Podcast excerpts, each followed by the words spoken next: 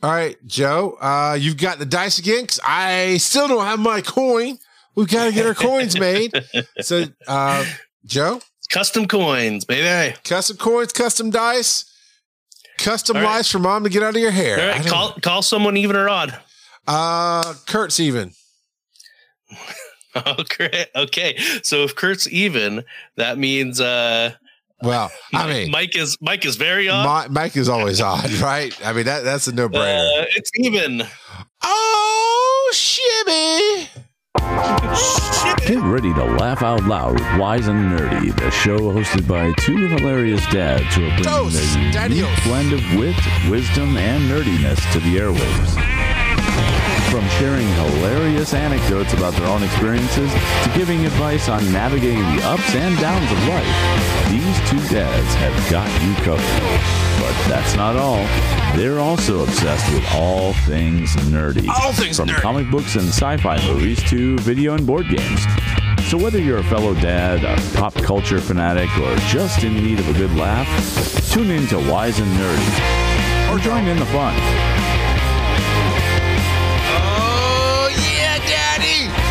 Joe, it's been so long since we recorded, man. I'm so excited to see you, baby. Oh, yeah. So that is Joe_Art. I am the Rock God of Podcasting. Oh, yeah, Daddy. I'm the Rock God of Daddies, Charles McFall. That is me. Oh, my gosh. Oh, my goshness, man. Dude. Goshness. We're going to do this show live at Dragon Con. Can you dig it? Oh, yeah. Oh yeah, Daddy. And I feel like we're a manufactured morning zoo crew. Everything's Dingo and the baby. Oh yeah, Joe, you're gonna be at McDonald's with your family, and they're gonna be like, "Do you want fries with that?" Oh yeah, and they're like, "What are you doing? There's no Slim Jims to snap into. What's going on?" Oh no, Mr. Kool-Aid Man, you better fix that wall before my daddy gets back. So, but yeah, man, it's gonna be cool. It's gonna be cool. We're going to do this live. And Kurt came to me with the idea of having him do the intro live at Dragon Con. And so I think he might be the living soundboard. We'll have cue cards and I'll just, when I'm hitting the button, I'll hold up the card and he'll do the bit. That, you know, Daddy's thinking. Daddy's always thinking, baby. That is so. The question of the week. Well, you know what? I jumped ahead. Sorry, Kurt. Push the button. It's the question of the week. You know, you're like you really are like my dad. You just love to hit my buttons. Joe, when you're having a bad day, what do you do to make yourself feel better? Ooh, I mean, it definitely varies from day to day, obviously. But one thing that I do is I take a step back. Let's be honest, when I'm having a bad day, I'm usually getting after the kids for stuff that really I ought not to be getting after them for.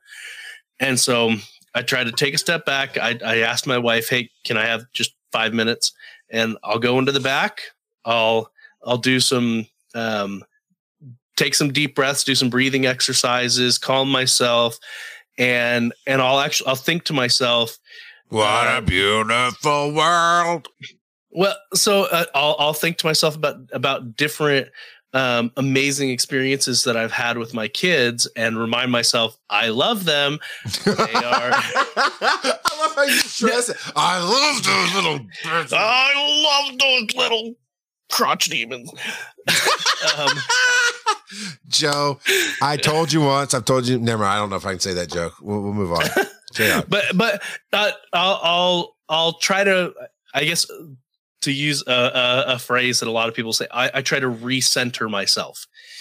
Now that might not be what a lot of people would think of when they think, "Oh, what do you do to make yourself feel better?" Oh, I go and get pampered. Oh, I do this. I do that. Ultimately, do, right? Yeah, it's true. But ultimately, a day is a day. Like everyone has bad days, good days. Ultimately, it's, and we stress this a lot on the show. Ultimately, it's your perspective.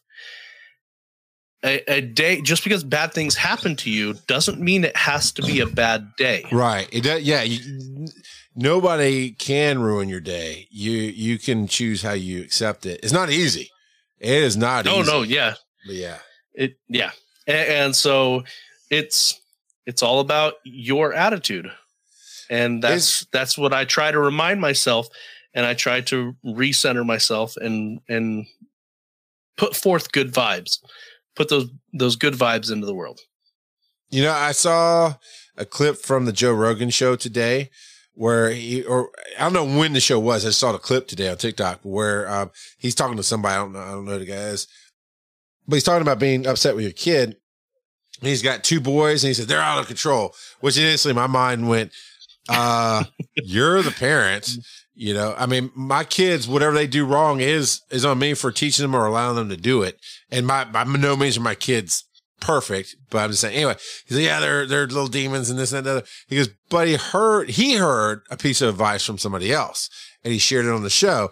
He said, you know, and when you're in those moments and you're angry with your children, imagine that you're 80. You know, take a moment, you close your eyes if you need to. Imagine that you're 80 and you have a time machine. And this is the only moment you can go back to. And this is the last moment you have with them, you know, before you die or whatever, you know, and that can change your perspective.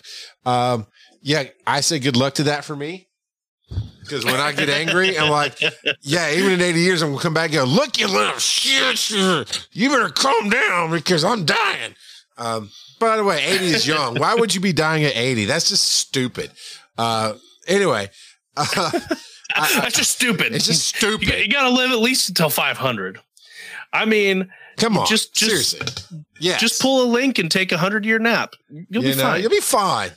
Walk it off, Link. Walk it off. I do. What does Captain America say? If you die, walk it off. Sometimes you be the tree. No, you move. That's what Captain America says.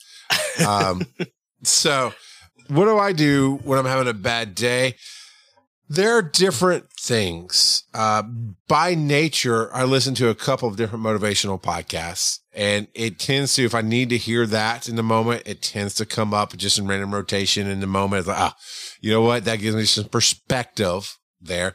I have a motivational app that puts up stuff I set it for 4 times a day.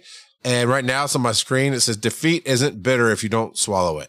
All right, you know, some things don't always relate to me because I'm like, yeah, no, cool, I get that. You know, and we're not even talking about that. It's not a bad day until you own that it's a bad day. I actually had that happen recently where I was stressed last week. You know, I was stressed, had some issues, and I was going into the Chiefs meeting, which is me and my counterpart at the other company and the owner and the co-owner of the company. And I knew I was going to get asked by my counterpart, you know, how it's going. I was like, yeah, it's a bad day, but I'm like, no, it's not. I just instantly, my brain went, no, it's not. It's a fine day. I'm going to power through this. Yeah, we lost him, but it's for the better. We're getting ready for the next new thing. So all that being said is I've built a lot of words, positive words up in my life that are instincts now. And I still get angry. I blew up my daughter. We had a fight, but then we brought it back and we talked, but bad days are just what you make of them. And you can even say, no, today, I mean, if my kid goes to jail today, it's going to be a bad day, but that doesn't make it a bad day, right? This is not one of these that goes down to my memory as my favorite day ever, but it's not what people typically mean by bad. You can say, no, it's a bad day. It's a bad experience. It was left a lot to be desired, but making it go, blah, blah, blah. So I don't really have a lot of those moments anymore, but because the motivational app helps. I have a breathing app. And when I have those high intense and EMS, we call it low frequency, high risk moments. That's the stuff you see on TV, the gunshot wounds, the stabbings, the massive car crashes, the things that are like, oh my God. It's low frequency, high risk. And those really are the moments for me now where I get my stress levels up to where I'm yelling or want to be angry. So I will pull up the breathing app and just try to take a moment to myself and follow the leads on it and do that. And it really does help. And then ultimately, if I'm having if I need to de-stress, which is what I kind of read into this about having a bad day, what do you do to make yourself feel better? Because let me tell you, a little side step before I tell you about de-stressing. If you make yourself feel better, that turns bad fast. I didn't get to 370 plus pounds because the last time I weighed, I was 370, but that doesn't mean that was my heaviest. I mean, I could have easily been heavier. I've been losing some weight by the time I actually got back on a scale, because why would I get on a scale, right? And because I was making myself feel better by eating and sleeping weirdly and doing, you know, yeah. But de-stress, changing words matters to me. De-stress is a good thing. And I'll play the video, you know, Zelda, we've been waiting for this Tears of the Kingdom since we beat Breath of the Wild, right? And dude, we weren't an hour in. I'm like, they better be working on number three. They better be working on number three right now, because by the time I finish this, I'll be ready for number three. Well, so let's be honest, there were 6 years between Breath of the Wild and Tears of the Kingdom. Mm. We might have a new, like, legit 6 years. Yeah, we might have a new Nintendo console before we get another. I hope so, because I would love to see true 4K 60 frames per second graphics. And by the time Nintendo is way behind on the hardware, and they always are. And that's what I'm saying. Even when it first came out, exactly. In 6 years, Joe, 8K 120 frames per second is going to be the household standard. So they will give us a 4K 60 frames per second game, and it'll look great. But yeah. Well, I mean, at some point, we're getting to the point where the screens and the resolution are more than the human brain can process. So hopefully you experience, you know, that's I wouldn't mind playing a live action real time Link game where everything looked like it was really generated. That takes a lot of power to generate that kind of vector graphics or whatever, like, it is. I want a VR fully submersive. I want Sword Art Online quality. Tell me you don't. Well, again, you haven't watched Sword Art Online, have you? No.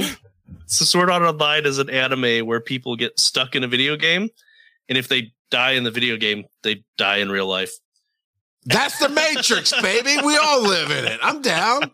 I'm cool. But these, you know. So as someone who has already died like 12 times in Tears of the Kingdom, I don't think I want that style again.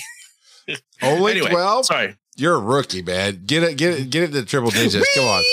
Splat. To finish up though, playing that game with my wife, it de-stresses, but it can piss me off too. So get perspective. Perspective matters. I'll talk to Joe here on the show about stuff. I'll call Phil up, and especially when I'm feeling like I'm not moving forward creatively, then I'll call Phil, and he gives some really good perspective. Hence, that's easy advice to give, which I'm dog poop at recording. But it came out in a conversation where I was very frustrated and just in that. I called him. It's like, man, I need your advice. I'm talking. And I just said, you know, I said this, and that's just easy advice to give. And maybe that should be my channel. And I just moved on. And he's like, oh, like, fine. I literally went, fine. I'll make that my channel. And I just went on ranting about how uncreative I was in the moment. And perspective can help you de-stress as well. But don't go to the chocolates. Don't go to the alcohol, the wine, the weed, the sleeping 20 hours, unless you have sleep debt, which is a real thing. Buying stuff. Yeah. Shopping. Oh my God, I did that. Let me put that in the personal story time tab. Yeah. I knew a guy who, when I served my mission trip for my church, whenever he was having a bad day, he'd go out and buy a new suit. And he went home with like 12 or 13 suits, not including the ones he got rid of. He also stress ate a lot. He gained like 60 pounds over the 2 years that we were out there. But there are definitely some unhealthy coping mechanisms that you really ought not to be indulging. Yes, it'll make you alive. It might make you feel better temporarily, but that is not a long-term solution. No, sir. Roll says the fat man sitting dice. In his basement. Hey! Don't talk about yourself that way. At least it's not your mom's basement. Well, yes. Roll that dice. Number 2. Roll Number two. Pull the lever, Crunk. This is your personal story time. Why don't you introduce why? Oh, wait. I messed it up, Joe. Dang it. I'll get there. I promise. Pull the lever, Crunk. Personal story time. That sounds so sad. It's personal story. Right, Eeyore? Eeyort. VO by Eeyort. It's also, personal story time. It's also kind of fitting, though, for our topic. It's going to be a little bit of a heavier topic today. Don't fat shame me. So I've been thinking a lot about my dad this past week. Because it's Mother's Day, and that's what you do. Well, of course. But no, it's... So his birthday was last week, or it would have been his birthday. And so I've been thinking about him this past week. He died a little over 20 years ago now, when I was 16. But the topic of conversation here is dealing with grief. So with my dad, and at this point, both of my parents have passed. My mom passed 13 years ago. And my dad 20 years ago. And with my dad, it definitely hit a lot harder. Not because I loved my mom any less, but the stage I was in my life, being 16 versus 23 makes a pretty big difference. Plus, by the time my mom passed, I was married. And she got to attend that. So she got to see more in my life. But I guess real quick before I talk about the story with my dad, I do remember when my mom passed, I had a moment where I turned to my wife and I said, I'm a 23-year-old orphan. Because that's just how I felt. Obviously, sure. I was living on my own, and I had been for a while, but you know, that 23 is young to lose both of your parents. And so, but anyway. All right, Bruce Wayne, you weren't in an alley at 8. Come on. You're not wrong, but he's also a fictional character, though that does happen to people. And so with my mom, though, or with my dad, though, he was actually at the hospital. He was going to have bypass surgery. And the day that he was supposed to have bypass surgery, early in the morning, an aneurysm. He ruptured an aneurysm in his brain. Yep. And the nurse found him lying on the ground, was able to resuscitate him, but he slipped into a coma. Yeah. Yeah. And where the blood was pooling in his brain, it was inoperable. They couldn't drain it where it was at. At least that's what they told us. And so that was a Monday. And it was the start of my spring break that year.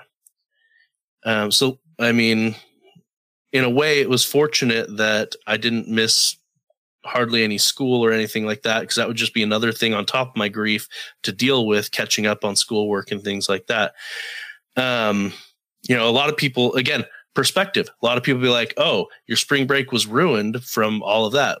Well, yeah, but it also, there were benefits to that as well.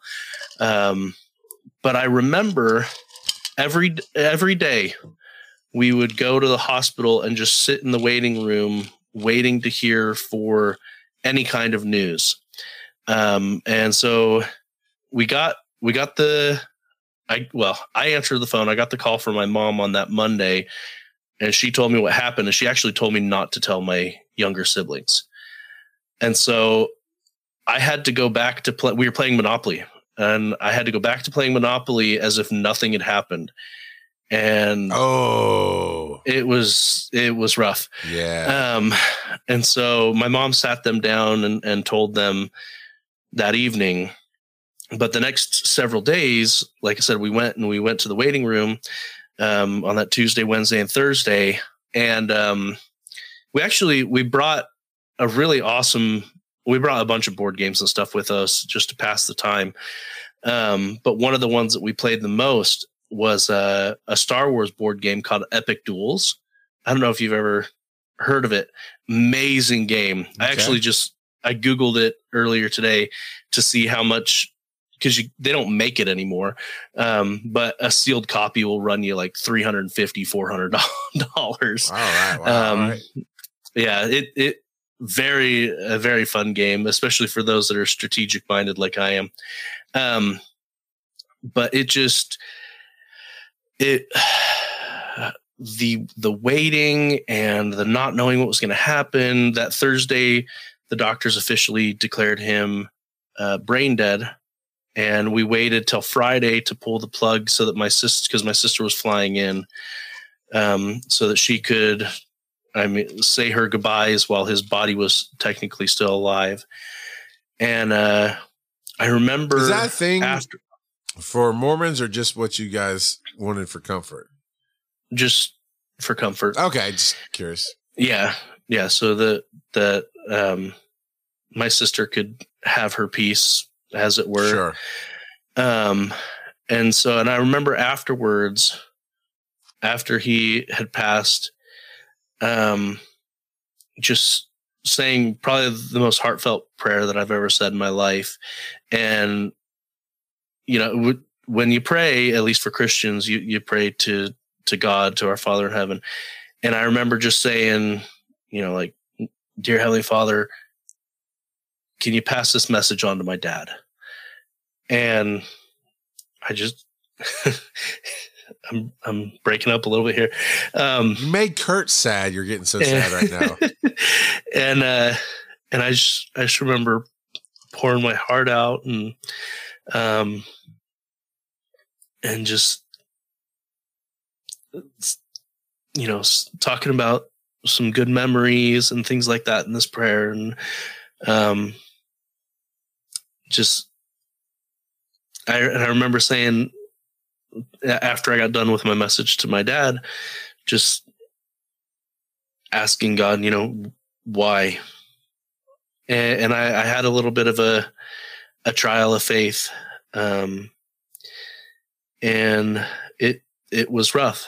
And at that time, I should have been leaning on my family, but I remember secluding myself a lot. Not anything destructive per se or anything like that. Just, I didn't want to be near people, sure. Which is natural, but my siblings were going through this too. My mom was going through a whole bunch of stuff too. And, instead of being there for them, which would have also helped me with my grief, because they could be there for me in turn, I did a little bit of a spin out. Oh, you did that in honor of your dad because he used to cheat at NASCAR? But I remember my mom signed me and my sister up for these group grief counseling things at school. And I was like, this is dumb. But we went, and it did end up being kind of dumb in my opinion, because by the time that those happened, I had already kind of worked past it for the most part. Sure. But I remember when I got back to school, because I missed, so the following week we had his funeral on a Wednesday, and we had Monday off for spring break. And so my mom was like, "Do you want to go to school on Tuesday?" I'm like, "No." So I missed two extra days after spring break, and I got back, and people were like, "Where were you the past couple of days? Wasn't spring break long enough for you?" I'm like, "My dad died." They're like, "You're kidding, right?" I'm like, "No." Oh. And I'm not gonna lie, I got a little bit of a sick pleasure in the shock factor of hitting that on people, or like when telemarketers would call and ask to speak to my dad, I'd be like, "He's dead. Bye." Yeah, and just yeah. But yeah, people are going to deal with grief in a bunch of different ways. And regardless of what people tell you, yes, it will become less frequent over time, but there are going to be times when you're just hit with emotion regardless of how long it's been. You'll be hit with severe longing of missing that person. And especially like right after, man, I got hit with so many tear jerking moments. Well, and even tonight I'm still tearing up over it, but, it becomes less frequent, at least for me, it did. I think that's probably pretty general.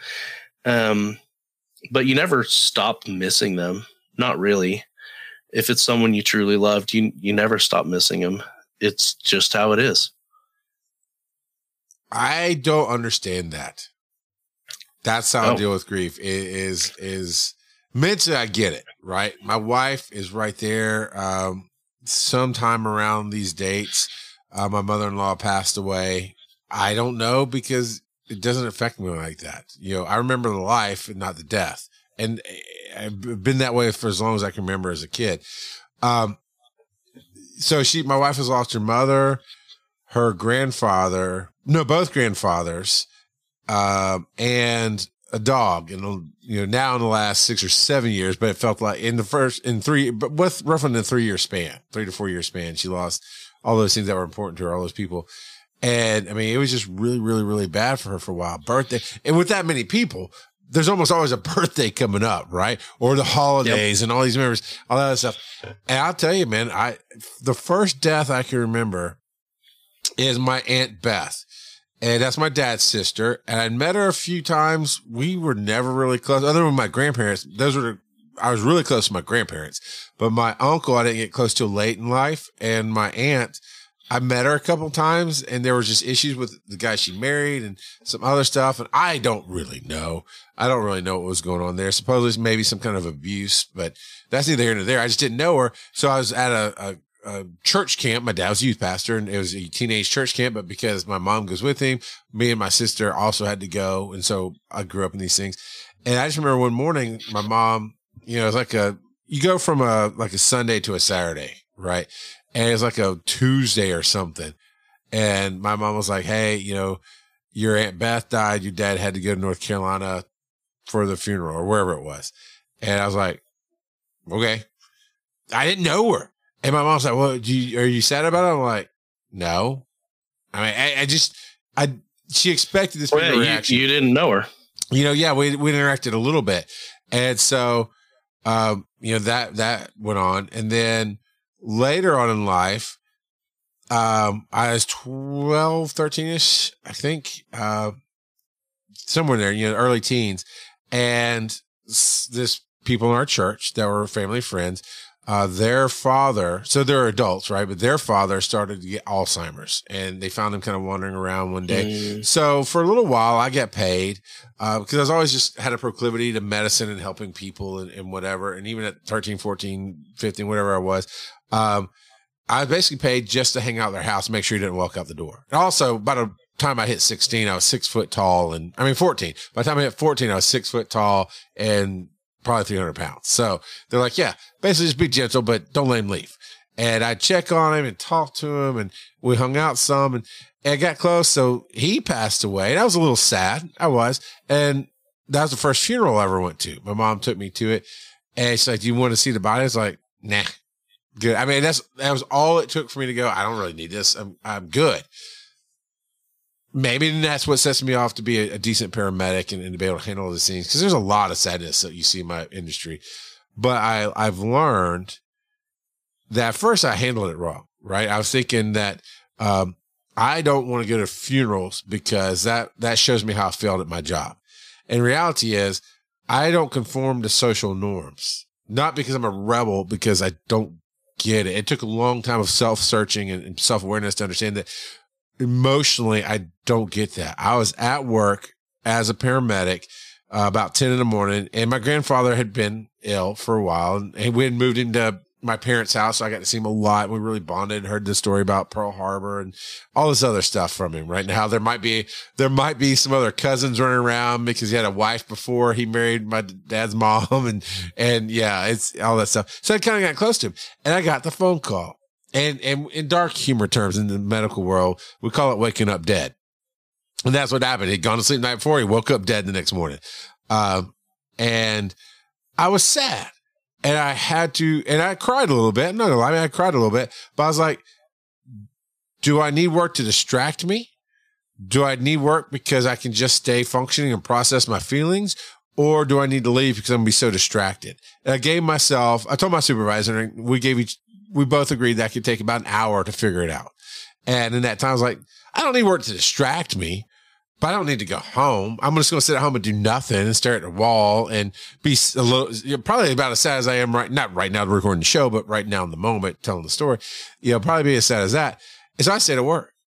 I was in a church service. I had gotten really close to my uncle in the last part of his life. I was podcasting at the time, so there's a lot of those stories out. If you ever find episodes of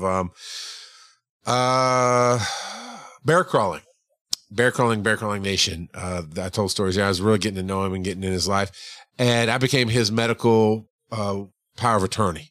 And so he went to the hospital one night and got a call. We're in a church service, and it was really cool. It was the early stages of Metron. It's called Church in the Now. And my phone vibrated, and I saw it was from Virginia, which is where he lives. So I'm like, let me go check on this.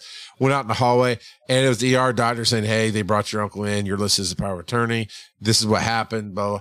And it made me really sad because I knew as a medic, this ain't good. This isn't good. Yeah. It's like, what would you like us to do? And I relayed, I don't remember what they were now, but I relayed the orders at times like, this is what he wanted you to try. Just so you know, I'm a paramedic and I understand all this stuff, and we can talk plain, English and medical terms, whatever. And so I said, okay, we'll do that and I'll let you know, but it's not looking good. It's like, no, I understand. And my wife could tell I was a little bothered, right? She didn't know why I got up to leave. And so then, 20-30 minutes later, call comes, and I'm out in the hallway again, and they say, of course, he passed away. And I said, okay, I'm handling it professionally and this and that. And then I did. I got sad, started crying. I mean, it's kind of a little overwhelming. And in that 10 minutes, I was done. And I went back to, and my wife said I was crying, and she's like, something wrong? I said, yeah, I want to tell you about it. And the service was almost over at that point. So we go out to the car, and as we're going, I tell her, and I'm sad. So how I process grief is been on how close I was to you in the moment. I will cry. I might cry for a few hours. Because there's a friend of mine who died at work, and there was a little time that I couldn't tell her story without tearing up a little bit. But I'll cry. But then I'm sad for a little bit. So my uncle, I cried that night, and then called my dad and my mom, let them know what happened, and this and that and the other, and we agreed to talk the next day to figure it out, and then called work, saying we'll need a few days. So I've got to go up and help fix his stuff, take care of his arrangements, whatever. And I cried again then, but by the next day, I was just tired. I mean, not tired, I'm sorry, sad. I was just sad. And we were leaving to go to Virginia. Me and my dad, drove up there together, and we talked, and we processed everything, and we talked. And I'm laughing because I have this video of that. I was doing podcasting stuff then. So I was that guy a little bit. And my dad got a phone call. He was still an active preacher. He got a phone call from one of his church people, and they were just going on. And I could tell he was just in pastor mode, but he's like over it, right? And he's just going on. So I was stood next to him and went, and just farted all. I mean, I'm talking about this far from his face, dude. Like this far from his face, just ripped it. And I mean, just all he could do would not die laughing. While he's like, look, I gotta go, man. I gotta go. Yeah, he's like, dude. We just laughed and laughed and laughed. But yeah, so I don't know how I can be empathetic to people, but I tell you, man, I'm honestly happier with my path because I don't remember the death day. There's only one person's day I remember, and that's a whole nother show on the story. But I don't remember death days. I don't remember birthdays. Like once they've passed, I'm just like, I remember life. I could tell you so many fun stories from my uncle. He was at Stonewall, which is a famous gay bar. The Stonewall Riot was a gay bar that got raided in the 60s, and he was there. He grew up in New York City. Well, he ran away to New York City at a young college age. And Theater in the Park's a big thing in New York City. He was there when Robert De Niro, Robin Williams, a few other people were doing Theater in the Park, Shakespeare in the Park. And I was like, yeah, you know, early. So all kind of cool stories. I remember those. You know, that's how I operate. And, you know, even when my wife mentioned to me recently that, hey, this is like a weird two ago. Hey, you know, things are going to be a little rough soon because, you know, my mom's, the anniversary of her death is coming up. I'm like, okay. And I know to be gentle. I know to be graceful and caring, but I'm like, but that sucks for you guys. To me, that sucks for you guys that you get sad telling the stories. You get sad remembering the birthdays. And part of me goes, maybe you have a better relationship with humans than I do. But the other part of me goes, I'm okay with that because I don't get sad anymore. He's like, humans are overrated. I mean, it's not as I don't get sad now. If I heard something bad happen to you, I mean, when you got COVID and told me, I was like, man, I was worried about you. And had you died, I would have cried for a good 10, 20 minutes. And then been like, Joe was the man, you know? So yeah, that's how I deal with grief, and everybody's different. And I do hope, I want to posit this question just for thinking about, right? If you really feel the need, of course you can answer, Joe, but I just want people to think about it who's listening to this episode and thinking about grief. How much of that can you let go? How much of that sadness can you put down that you're carrying with you? That, you know, I'll kind of use your example a little bit directly, Joe, of you know, the exact prayer and the pouring your heart out. And I get it. I get the connection. I get the moment. I know how to get in the feelings when I tell a story, but maybe you don't want to. Maybe you want to hold on to it. It's great. But how much can you let go to where you have more joy than happiness? And sometimes maybe, I don't know, maybe time's the answer, but I do feel like there could be a better way for another human being when I see them. Not you tonight. I'm talking about, I was thinking of a very specific person that I'm friends with on Facebook that when they talk about their parents who passed, they are just wrecked. They are just shattered. And I'm like, I hate that for you. I do, because it just feels like it just feels like well, it is a painful thing, I guess. And that's why I hate it for you. Yeah. Well, and most of the time when I think about my parents, especially, it's positive memories, it's positive emotions. It's not grief stricken. Sure. Not usually. It's times like when at least for me, when I feel the most profound grief now, it's when I'm thinking specifically of leading up to or the time that it happened. Like it brings back those feelings of that time. And grief isn't quite the right phrase, I guess, for this one, but more of a sense of longing or a sense of missing. When I think of grief, right, it's a sense of loss. Yeah. When I think of experiences that my parents missed out on, like neither of my dad never met my wife. They didn't get to see my kids being born. My dad wasn't there for my. Like, as much as you say, yes, they were there in spirit and things like that, and that's a nice thought, but it's different than physically being there, you know. And so my dad wasn't there for my wedding. That's such a horrible father. He abandoned you.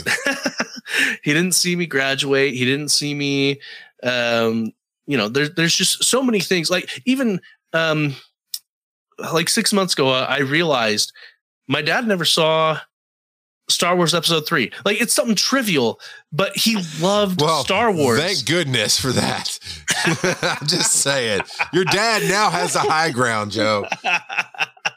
But it's just sudden realizations of what they missed out on. There is a longing associated with that. It doesn't mean I burst out into tears or anything like that.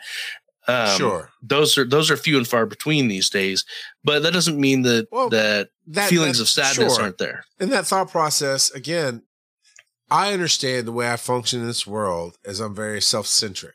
It's I want the experience. I do want to share it with others, and I want to do stuff. But and that's part of my advice giving is if you're self-centered or self-centered versus selfish. Selfish is taking from others. Self-centered is in the medical world, it's seen safe PPE, meaning you protect yourself because if we don't protect ourselves, we can't help you as medics. You know, then you know. So I think of well, here's a quick story for you. My son.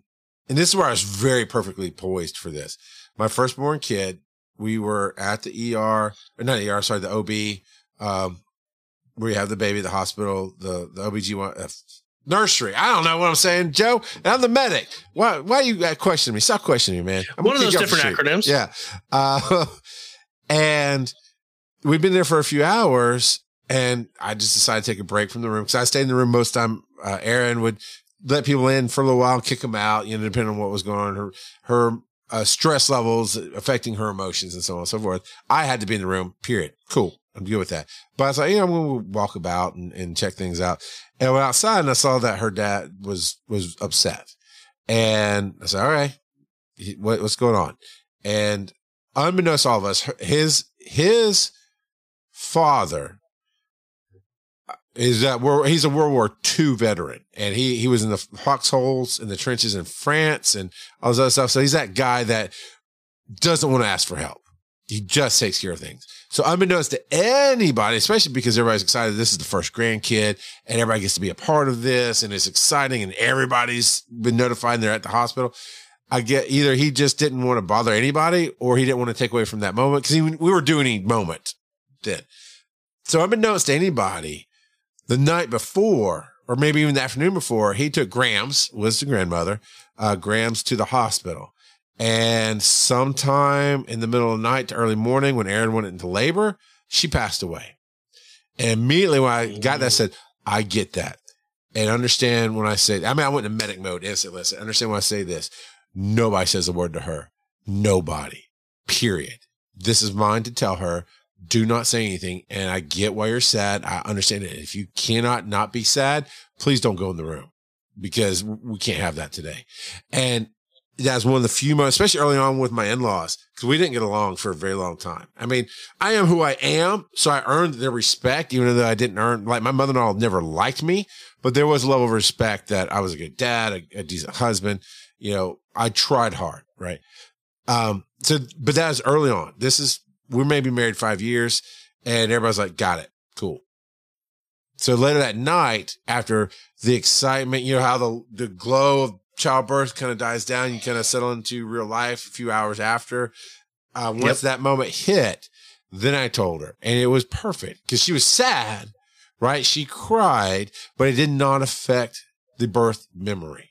Right. She never, and if she does say, well, you know, Graham's died on the day, that's just the feeling of it. Graham's died on the day. Because the timing was right on talking about it. So what I'm saying is if you can let go of birthdays, look and just be in the moment, you're going to be sad. Don't get me wrong. I get sad thinking about my great grandfather being gone, but I don't get sad that he never met my grandkid or my kids rather. I'm just like, well, I have my kids, and those who can be in their life can be in their life. And maybe I'm missing out on something, but I'm okay with it. So. Make Kurt sad. This again. Has been super heavy, so let's get to some lighter topics. Roll that dice. Number 4. All right.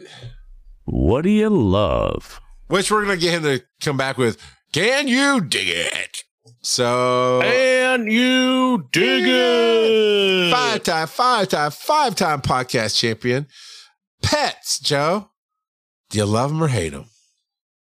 Ooh, that is a double-edged sword for me personally. So as a kid, I absolutely loved having pets, and we had a variety.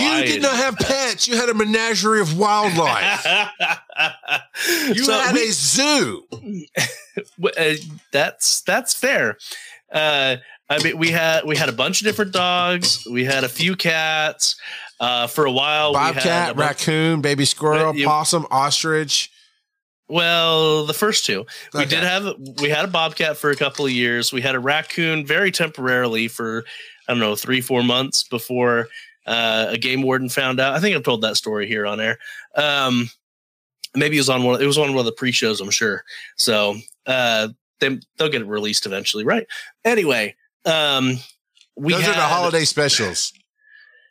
Yeah, these weren't pets per se, but we did have a lot of animals that we raised for food. We had pigs, turkeys, rabbits that we raised for food, and so I, as a kid, taking care of them was easy because I didn't do a whole lot. My parents did most of it, but as an adult, I look at pets and I'm like, that is a huge money sink right there. Wait. You did look at your first baby and think that too? So I knew that kids are expensive, but it's different when it's kids versus pets. Because the kid will leave eventually. Regardless of all the people that are like, oh, it's my fur baby and stuff. No, stupid. It's very different when it's your kid versus a pet. Yeah. Regardless of how much you love it and how much you are Raj from the Big Bang Theory, it doesn't matter. No. Pets versus having kids is very, very, very different. I understand what I just said could offend a lot of people. I stand by it. No. And here's why. A pet will never truly learn and go on to do something else. A child will learn. You'll see results. You'll see changes. And ultimately, they will go on and be responsible for themselves. These fur babies will just drain the life out of you for the rest of theirs. And then you'll be super sad that they're gone, and you'll swear to God you're never going to get another one, and then you get three more. So, if you can tell, I don't dig pets. Got plenty of them. I don't dig them. And here's the thing. Never have, never will.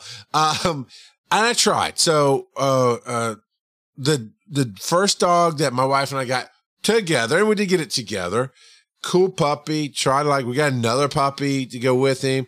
That puppy had to go away because it was really a demon dog. It really was. It just nah. But he got old. But when he got older, and we had our issues. Don't get me wrong. I mean, I probably did some mistakes with him and whatever. But as we got older, he just got grumpy and just did dumb, mean things for no reason. And I hate that because it's not like you can go, to a sane person, hey, get out of my house, stop doing that, respect my boundaries. And even if they're like... But I know some people like that too. But you can say that. You can slam the door and say, get out of my house, old man. And if they have Alzheimer's, you can go like, no hablo español, and they'll forget you don't actually speak English. So, there's ways with humans, there's ways to handle it. With the dog, it's like, oh my God. And it just gets like, I got to the point. It took about a year to year and a half of his life to get there. But I got to the point that I'm like, go die because you are just draining everything in this family. You're doing nothing good. You're a little poop head. And my wife is already sad knowing she's going to be sad. So if we can just get this over with, all dogs go to heaven, right? That's what they taught me in that documentary. All dogs go to heaven. So go, it's a better place. And I just don't empathize with pets. My wife, later after he passed away, she swore, I'm like, no, that's not true. Look, you got 14 years. So you're going to say you're never going to dig into the dog because in 14 years that they might pass away, 7 years they might pass away. That's years. So yeah, she took her time. Then she rescued this dog and he was okay for a while. And I never did anything to this dog. That's Bear. Bear's here. I don't know if Bear's been here since I think you might have met Bear. I don't remember, Joe. I met Bear. Okay. So that's Bear. And he's grumpy. He's bigger. And I don't like big dog. I mean, he's not a big dog. He's a medium dog, but under 10 pounds is all I'm going to go with in the future. Period. Just done. But Erin went away for the last week. Her family went to Polly's Island. This was after Grams had passed away and the Papa Roy was the one who was doing it, and he's just like, you know what, we're kind of done doing it, but everybody wanted to go one more year without, or maybe he had passed away, so they went one more year just to honor his memory or something. I was like, I ain't going. I sure as heck ain't going to sit in a beach house with people I don't like who are going to be sad all freaking week because every memory in that house is Papa Roy brought us here for 30 freaking years. No, thank you. So I stayed home. took care of this dog, pet this dog, fed him, walked him, did everything she would do, even though it's not my nature to do it because I don't give a crap, dude. Suck it up, Buttercup. Go eat the Cheez Whiz. I didn't do that. I took care of him, took care of the dog. And the moment she came home, he started growling at me. And from then on, off and on, I'll come in the house, he'll just growl. He'll just growl at me. And he's like, it got into more like, we've gotten some fights about it. Grumpy old fart. Don't want you around. So we moved into this house, and there's another long story about how two dogs were offered us and didn't come to us. And I don't remember if I've told you that. That can be another show. But it got to the point, it's like, oh, okay, tiny little Chihuahua puppies. I'm down. The moment felt right. It's life, right? I've progressed. I've grown. I'm trying to be less grumpy with animals. I don't like them. Don't get me wrong, but I'm not like enemies with them. And here's the thing. We got Klaus. You'll meet Klaus this year. We got Klaus, little, I think he's a, Jack Russell mixed with a Chihuahua a little bit, but he's a cool little dog. And me and him are getting along great. Now I have to kind of chase him down for attention. And he gives my wife attention all day long. It's like, I didn't do anything to you. I didn't do anything to you. So come on, man. Why are you not coming and giving me a moment of attention? That's where I get pissed off. And then we got Biggersley Smallerton the third, but we call him Biggie Smalls. And we got the little Chihuahua dog, and Biggie Smalls, and he will come and he'll show everybody. He'll bring your prize, Joe. When you meet him, he'll pick up whatever he can find on the floor, a toy, a sock, whatever, and bring it to you, show it to you, and he shakes his butt, and you pet his butt, and he's all excited, right? He's got his prize. But he's also like not giving me much attention. So while I tried to like these dogs, and they liked me, and we got along, they don't show me attention, and I realized I really just don't give a crap. I really just don't care. If my wife passed away, there's not going to be another animal in this house because I don't like poop and piss and dogs that don't want to give me attention and don't want to listen to me. Time of day. So I'm good. I don't dig it, but you say you can take it away. What if your kids did whatever it takes to make you, man, you guys really deserve a huge prize, anything you want. And they go, we want a puppy. We want a puppy. What would you do? Would you go for it, even though it is a time and money sink? They super want a dog. Like they've been begging for a dog for years. But we're not in a financial spot where we could afford a puppy. So instead, that's what he tells them as he's saving for retirement, $1 million a year. Yeah. So instead, what they've actually started doing is volunteering at the local animal shelter. Brilliant. That is brilliant, dude. Yeah. I might make my wife do that before she gets other new dogs later on in life. That's brilliant. Roll that dice. Oh, I thought you were done telling the story. I'm sorry. No. I was just they go and play and have fun. So anyway, roll the dice. Number 5. Oh, okay. We gotta find a better transition. Yeah. Run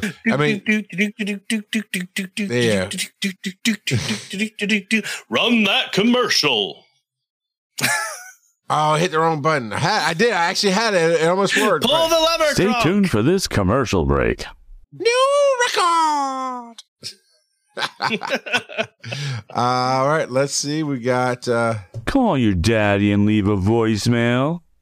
wiseandnerdy.com/calldad. Donate to your daddy. Patreon.com/wiseandnerdy. And it's time for the Coming Back from Commercial Dance Party. Oh,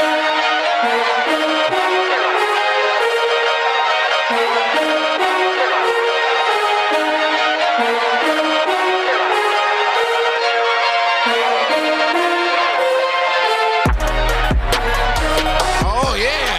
There you go. Shove to the microphone. You dance like a white dad, Joe. You dance so much like a white dad. I am a white dad. Oh, my God. What are we going to do at Dragon Con when they expect us to dance in a commercial break? Obviously, we're going to do the chicken dance. No. But this is from Stream Beats. This is from Stream Beats, and it's on senpaigaming.com. But just, yeah, if I said it wrong, you can check out just Google Stream Beats. And I downloaded a number from a folder, and that's where I need to get a little bit more prepared. Just get a bunch from Stream Beats I can use, and maybe some other royalty-free music that's just rocky, dancey, fun, hang out, you know, move your butt in your chair stuff. So, all that being said, you get to roll that dice again. Roll that dice. We're going to go with number 6. Oh, yeah, there it is. Waka waka, bad dad jokes. Oh, man. All right, so this is the last preloaded one. Then I got Joe a whole bunch of websites to read that will let him bring the jokes. And the idea is, I hate these. I like a little pain every once in a while. Pain makes you grow. So, and there's plenty of audience members out there who like to bring me pain. That is their fun. I have a sticker on my laptop from a very awesome listener that says Hippie Evie loves you, Charles. No, dirty Hippie Evie doesn't. But that's okay. I have that sticker on my laptop. Thank you.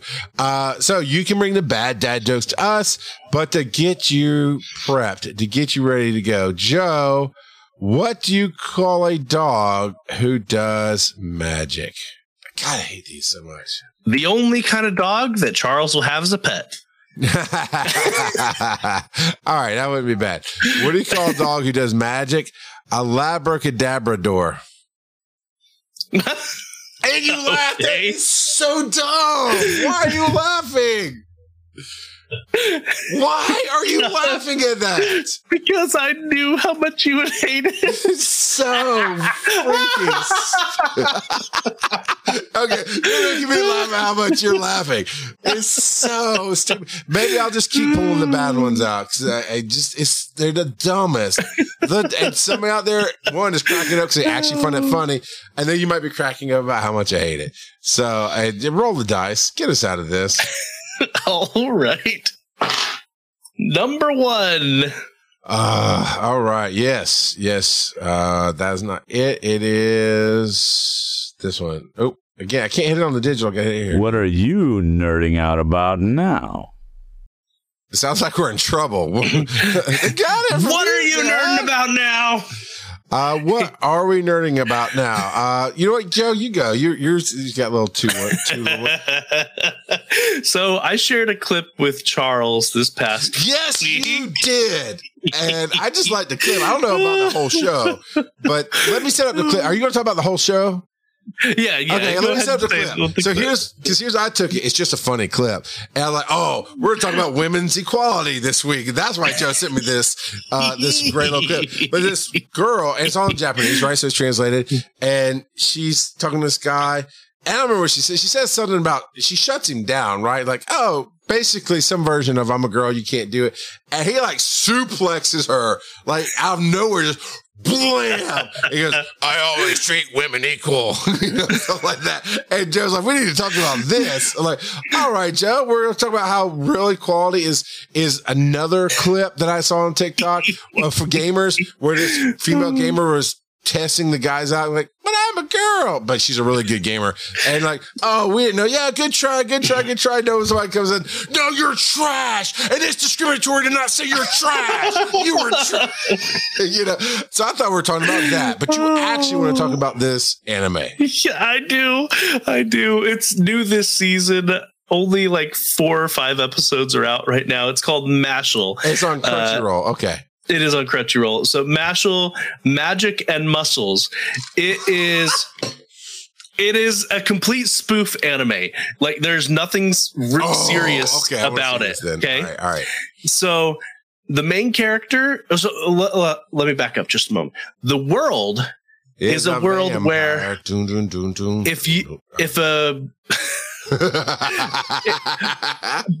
people who are born with magic have little black marks on their face. Okay? Racist. Usually it's just a line. And if you have multiple lines, that means you have more magic, whatever. Anyway. So in this world. So this is a world where tattoos don't exist and I can't just make up the lines. All right. I follow. Go ahead. In this world, a baby that is born without magic is killed. Okay. Because this is Sparta, Mart. The main character, whose name is Mash, is a baby that was born without magic. He is abandoned and is picked up by a guy who has very little magic and is hidden away and raised in secret. And his dad basically makes him work out every day, intense workouts, because, you know, he doesn't have magic. If he's going to defend himself, he's got to have muscles. Okay. So Mash is ripped, like crazy ripped. Dun, dun, dun, dun. I just hear the theme song to Mash, the TV show now. And this show, it doesn't take anything seriously. Okay. Like so is he the one that suplexed the girl? Yes, that's Mash. Okay. Yep. All right. So Mash is attending a magic school, and his goal is to be the best student. But Mash is a complete idiot. Okay. Like, when I say complete idiot, I'm not sure that you are understanding just how big of an idiot this guy is. He forgets whether a door should be pulled or pushed, and he breaks doors constantly off their hinges because he doesn't remember. Okay. All right, Drax. and just the amount of absurdity, it is hilarious. There's like I said, it's spoofs, and it's got several spoofs of Harry Potter, for instance.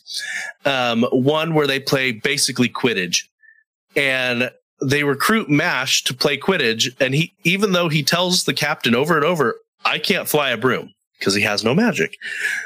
And so what he ends up doing is jumping up, tucking the broom between his legs, and kicking his feet so fast that he can hover in midair. And just it's absurd, and I love it. I love it. It's amazing. I love it. That actually sounds hilarious. And I'm going to check it out. That's right up my alley. On the anime side of things, Demon Slayer, my daughter and I got to sit down. We're all caught up. And so we're in episode 20, 21, 22, somewhere in there, 23. And so we're watching it together now. So it's going to take a little bit longer to get through it. But we're in the phase of the first season of... where they're in, I call it heaven, right? They're not dead, but they're with the master slayers and the Hashira. Yeah. The Hashira. Yeah. Yeah. Hashira. And I hate giving any kind of spoilers, but there's this thing with the sister, and they test the sister. So we're right in that area of them healing and retraining and rehabbing. Yeah, right at the end of season 1. Okay. Yeah. Okay. Towards that. And they just, on Netflix, they had season 2 and only had like 4 or 5 episodes, but they just dropped season 3, I think, in on Netflix. Yeah. So season 2 has 7 episodes. Okay. Yeah. It's not a lot. But, well, because what season 2, they released a movie that is basically season 2. So they just cut it out into 7 parts is what you're saying. And the movie like broke records left and right.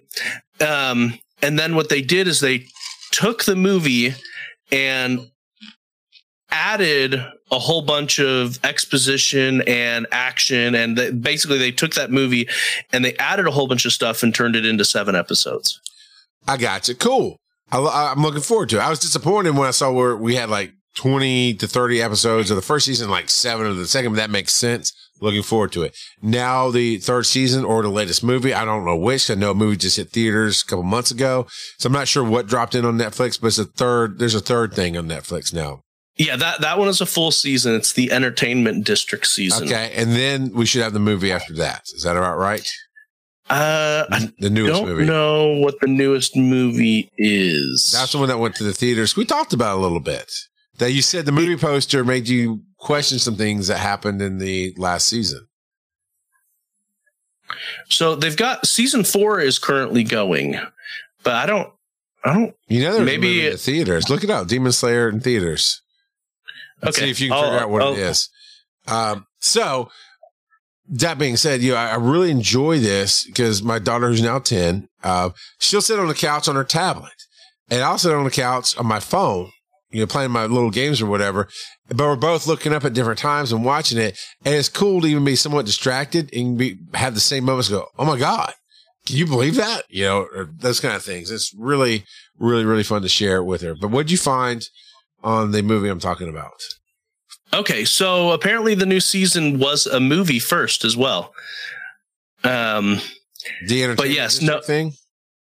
So the Entertainment District wasn't. So there's, okay, so season one was just a season. Season two was a movie and then converted to a season. Sure. Season three is the Entertainment District, which was, again, just a season. Apparently season four was a movie first and then turned into a season. So I'm guessing it's going to be a shorter season as well. I haven't looked at to see how many. It's the Swordsmith. Yeah. The Sword Village. So, because the Metron thing I was doing on Sundays was in a movie theater until April of this year. And so I saw, I remember when I said it's making me question some things. It's because you saw something on the poster. Yeah, some of the people that are on there that are either, I'm like, aren't they supposed to be? Why do they look like that? What is going on? Rocket got them all killed. All right. So the other thing on my nerding out about, and this is where you might be able to help me with some cool software.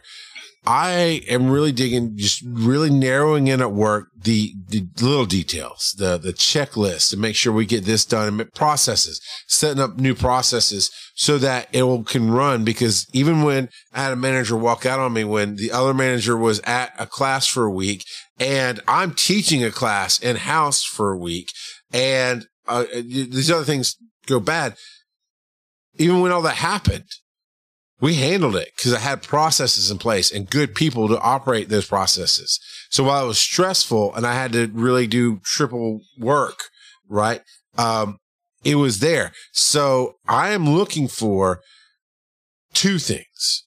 One, I would like an actual easy to use drag and drop schedule app for employees that I can base on position. Like I have trucks. Every truck has 2 employees on it. So I need to be able to put 2 people on it and schedule this thing out. I'm using home base right now, but I wouldn't mind something a little bit better. So I'm looking for that kind of thing from people out there.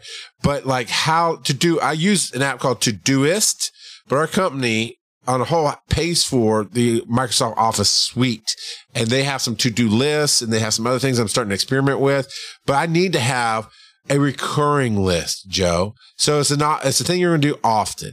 So think about your launch, your software releases, if you will. Is I'm sure every release, there is something that is the same every time. We have to make sure we hit these 5 points, you know, and then the specifics go in differently. I need to onboard a new hire employee every single time the same way. I don't need a checklist that goes away when we hit the check boxes. I need a checklist that can regenerate. Okay, once you've checked this off, a new one regenerates to do the same thing. So I'm looking for that, but I really am. Basically where you can generate it from why is my mind going to tutorial? Generate it from a my mind is dead.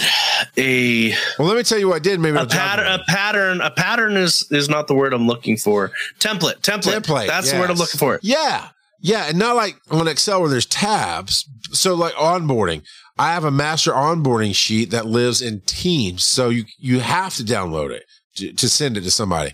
So you can download it, attach it to email, send it off to somebody and they can fill out. So I always can get that. I have a clean copy. That's the master copy. And I always get back the used copy. Right. So yeah, I'm looking for that, but that's a checklist that says every time we hire somebody and I put in the steps, you got to put them in this system, like Discord. You got to put them in Discord, invite them. This is how you invite them. Just as a reminder, I can put a link, go here to watch the tutorial on how to invite them, but make sure you put this tag on, you know, and we can check. Yep. This is all done. And once we get down to the bottom of the list, we know this employee is ready to go into the field. And I need to make lists like that for a bunch of different processes. And I love software. So I see you put in a link here. What is this going to do to help me here? So it might not after you continued saying stuff. Basically, my mind as a programmer went to Kanban, which is a way of handling tasks and delegating tasks, basically. I mean, there's more to it than that, but and so basically, and that's all of these Kanban. Yes, and all of these are free. Supposedly, I just Googled it, and this was, I clicked through a couple of different ones, and this was one that seemed promising, but it's got a bunch of different task boards, basically. Okay. Free software for task boards for setting stuff up. Okay, I'll do it. Like Trello's on here, for instance. You've got a fair bit of experience with Trello. I use Trello for programming Dragon Con because it's a vision board for me. I can literally take the cards, move them around, and that's cool. But if I were to say this card's done, it goes away. And here's my problem with programming brain, and it's not you specifically, it's that I've looked at Asana, and I do need to refresh myself on Asana and do some YouTube tutorials. But everything I look at, like templates in Asana, templates in Trello, they're engineer-based. It's like building software, milestones, programming, Gantt charts. I don't need that. I need to. And just about anything with this. Just about anything with Kanban is going to be that way. And so this is probably not the way you want to go. Okay. Well, to be honest. I'll look at it, but also I need, so like I said, I'm using Todoist, and I think Microsoft, I downloaded an app from Microsoft. I got to look at what I downloaded. But I think I also need a team connection, right? So that's why I was looking at Asana or Monday.com. I've used that before, but that costs a decent amount of money, and I don't really want to do money right now. But like Todoist, I use Todoist on my phone to put in quick, remind me to do this thing, and I can pay for that cheaply enough and maybe invite people. But I also want to be able to say, like, Joe, if we were to do this kind of thing for the show, we would say, okay, hey, we need to put in, we need to research music. We need to do this. We need to do notes. We need to do this. And we'd have a thing in here. And then you go, oh, I own this, or I want to assign that to Charles because I don't know what I'm doing there. Or I'll go, hey, Joe's really great at this. And I can send it to my team and know who's going to have it and be responsible for it and set deadlines and see when they've done it. And I'm not sure that Todoist would do that. But then here's the thing. I have to keep remaking the list. Now, when I used Monday.com, which is fairly expensive, as when I was with the school, I could set up recurring things for myself. Like every Tuesday, I need to record this episode, and every Thursday, I need to have this published. And I could, it would just regenerate along a calendar like that. If I can do that within the software, I'm good with that too. Because I have some stuff that needs to be done every day. Like, hey, make sure you check this off every day. And that can be separate from an onboarding. Maybe an onboarding form, I just do an Excel checklist sheet, whatever. But if I tell you, I need you, Joe, to send me a report every day that you made sure you did this, I need you to check, literally go in and check box that you sent me the email, right? Just an accountability thing. Yep. And if any of our listeners know of a tool that would fit Charles's needs, send us an email, WNNshow@gmail.com. Absolutely. All right. We are down to the wire, Joe. Advise me, Daddy. Kurt. No, why? No. We told you, Kurt. It's Daddy Decides. Daddy Decides. So let's settle this. This one is on Neil.fun, Joe. And we're going to burn through a few of these, but this is very pop culture geeky deciding things. All right. How do you pronounce .gif? I don't care what the creator of this says. You are so wrong. It's GIF. It's GIF. That is not how the English language works. It's oh my God. I don't care. It's GIF. God. Oh my God. Oh God, I hate you so much. Choosy moms choose Jeff every freaking time. And look, according to the votes, it is 17%. This isn't Jeff. About the peanut butter. This is a GIF. This is about. Let's go here. I understand. You were in school at a young age when your dad died. It was traumatizing, but you missed this class. That Monday and Tuesday you missed. Here's what happened. They explained that when you have a consonant and a vowel and a consonant, That's a long sound. It's a super. It's a if. Okay. GIF. It's a short sound. It's a GIF, not a GIF. It's not a GIF because there's no two vowels. We don't have the Superman vowel. So it doesn't arch over. You know, you went wee splat. Okay. It's if. Okay. Whatever you say. All right. I'm skipping the dress. So I don't care. What came first, the chicken or the egg? It's white and gold. I don't even remember the picture anymore. Chicken. The chicken came first. You know what? We got to move on. Yes, I had a bad joke there. Could a sandwich be cut diagonally or horizontally? I mean, it can be cut otherwise, either way, but if you cut it horizontally, then you're a monster. I'm a big boy. I don't cut crap. I don't even. I hate when someone cuts my sandwich. Stop cutting my sandwich. But you know what? Every sub shop cuts a horizontal. No, they cut it diagonally. So you're a diagonal man. Yes. See here. I understand. You think it's pronounced diagonal alley. It's Diagon Alley, sir. That's where you're off. But I mean, stop cutting my sandwich. And you are in the 78th percentile. 78% of the world says diagonal. Is cereal or soup?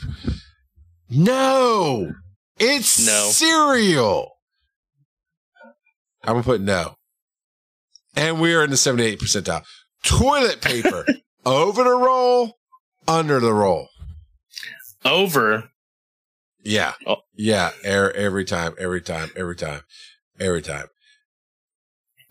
Pepsi or Coke? Now, okay, I'm just going to say, this is a dumb question. I grew up in the 80s. Remember that war in the 80s?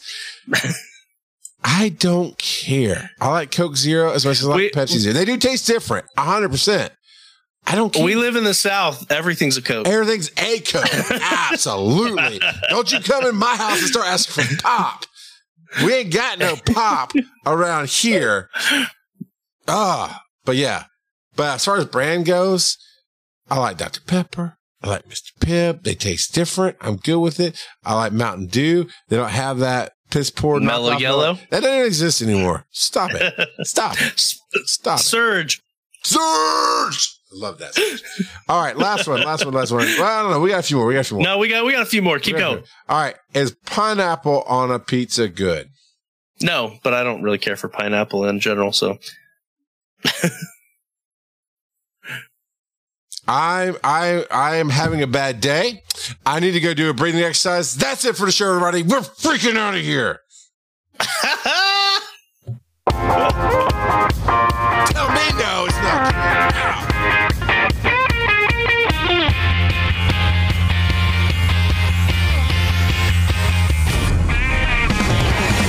Follow these nerdy dads on social media. Charles at Rock God of Podcasting and Joe at Joe_Ard, Wise_N_Nerdy.com, and as always, they may or may not be your father, but they will always be your daddy.